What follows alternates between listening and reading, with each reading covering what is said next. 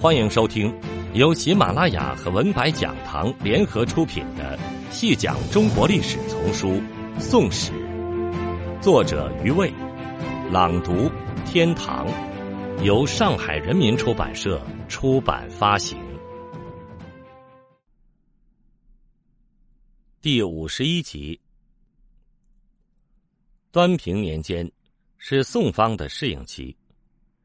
惯于应付金军疲沓攻势的宋军，突然遭遇蒙军的强大攻击，原先的防御体系顿时失效。蒙军不仅横扫四川的关外四州、襄阳周围京西诸州，并且深入四川、京湖、竹城攻陷，掠杀殆尽。疮残之余，宋方终于适应了长期全面的残酷战争。从嘉熙元年。公元一二三七年起，直至开庆元年（公元一二五九年），终于勉强与蒙军相持，偶尔尚能反攻。蒙军的攻击在东、中、西三路同时或交错发动，故而对宋来说，守御的形势是一直紧张的。西线战事最密集，反复遭受破坏。嘉熙元年二年。蒙军向西袭扰琼、黎、雅州，中部突进至遂宁府、蒲州、资州，向东一度进至巫峡。经过两年规模有限的浅攻，嘉熙三年之后，突然加强攻击力度。该年，蒙军主力大举东进，攻破夔州，进至夔峡、巫峡，大有顺流而下之势。宋孟拱军由金湖出师，于归州数次成功阻遏蒙军，迫其退去。淳佑元年（公元一二四一年），蒙军主力进犯川西，再次攻克宋军重建的成都、汉州，蹂躏嘉定府、泸州、叙州。至此，长江以北四川诸州皆已残破。每次蒙军退出之后，兵民生惧。又在蒙军新一次攻击之下失守，重遭一番劫难，故而原有的收复防御模式过于被动。淳佑三年时，新任安抚制置使的于介在四川推行山城防御体系，于株洲则山势险峻，近于水道交汇处，山顶宽平，有可耕之地者筑城，聚兵民于其上，大约构筑了。二十余座山城之后，四川的防御体系得以简化，兵力集中于险要之地，宋军便于水陆协同防御，而蒙军的骑兵难有施展的空间，又民众聚集于山城附近，蒙军便也无所掠，即便长驱直入，亦难以长久，而宋军反择机向北反击，试图夺回川北重镇兴元府。利州，蒙军的目标是占据长江沿岸诸州，以便于向中游进攻。受扼于江北诸山城，遂尝试另开辟战线。公元一二五三年，忽必烈率师进攻大理，次年灭大理。其后，蒙军遂由四川西南叙州一带东进，试图实现南北两路对沿江诸州的夹击。其南路军。虽然受到叙泸州宋军的阻截，但从侧翼对长江沿线诸州形成了威胁，大大增加了四川宋军的防御压力。由于蒙军一直试图由上流突破，中路荆襄地区的防御形势相对和缓，而荆襄的又一优势在于军事统辖体系较为稳定，不像四川那样防御战线漫长，军区划分复杂。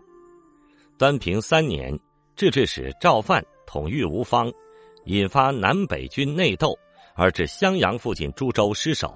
此后，长期由名将孟拱总治防区事务，便显得较有余裕。嘉熙三年至四年，孟拱出师，收复襄颍州、荆门、信阳军，重新将防线由长江推进到汉水。淳佑六年，孟拱去世后，贾似道、李曾伯先后主政荆襄，继续强固襄阳防御，且在西面紧扼归峡州，防止蒙军由上游突破。在巩固本区之时，中路曾多次出兵至东西两区助战，如嘉熙元年二年，孟拱亲自率军驻守淮西黄州，重创蒙军；三年由归州西上，将蒙军逐出夔州。中路长期维持汉江两线的巩固防御，使下游不致立即陷入窘境。东面两淮端平入洛之时，已将首都驻防部队大量调向北面，构筑江淮两道防线。这种守外虚内的新格局，此后一直得以保持。两淮的布防兵力也最为充裕，故宋蒙战争开始后。宋军的战略不再是宋金对峙时那样，时常弃淮守江，而是将主要的抗击集中于江淮之间。蒙军对两淮的首次大举攻击，在嘉熙元年攻陷两淮最西面的光州，并分兵四出，其主力指向长江北岸的黄州。在京湖军队的支持下，宋军在江面与黄州城下激战芈月。终将蒙军驱退，另一支蒙军由史天泽率领进攻安丰军，被宋方守将杜杲多次挫败攻势，围城三月，损失万余而退。在除泗等州，蒙军也遇到了坚决抵抗，无功而退。淳佑年间，蒙军连年进犯，两淮遭受严重的破坏，但宋军防御严整，淮河以南之州县。大多失而复得，且一度北进，占领了淮河北岸寿春府。宋之坚守两淮，远较四川成功。嘉熙年间三段防线的激战之后，宋方稳住了局面，其中四川形势最为不利，但总算守住了长江。而在荆襄、两淮，蒙军始终只能停留在攻略战的层面上，所能攻陷的城池很少。淮汉防线尚难攻破，无论长江防线了。可以说，在严酷环境的考验下，宋方体现了较强的军事潜力。这与端平之后一改旧貌，以武帅或曾在战争中建功的有军事才能的文臣统领军务，且各军区统帅都能够久任，有直接的关系。而在主攻的蒙方，虽然在三路。皆未中断南侵，但并无整体的规划，进攻的重点也不突出，这当然延长了战争的时间。在十几年的战争中，窝阔台汗、贵由汗先后过世。至淳佑十一年（公元一二五一年），蒙哥即位，使定下全力灭宋的决策。其由大理绕道进攻卢叙州，行卧父之谋。即是全面入侵的准备工作。保佑六年（公元一二五八年），蒙哥汗亲率四万大军由利阆州一线南进，偏师由巴州南进，锋锐指向重庆。复遣其弟忽必烈由河南进击荆襄，兀良合台由大理入广西，三路七会于鄂州。蒙哥此次用兵，步步受阻。自该年九月由汉中南下，次年二月至河州的钓鱼城下肃清外围之后，全力攻击孤城，但宋将王坚平视天险，坚壁不下。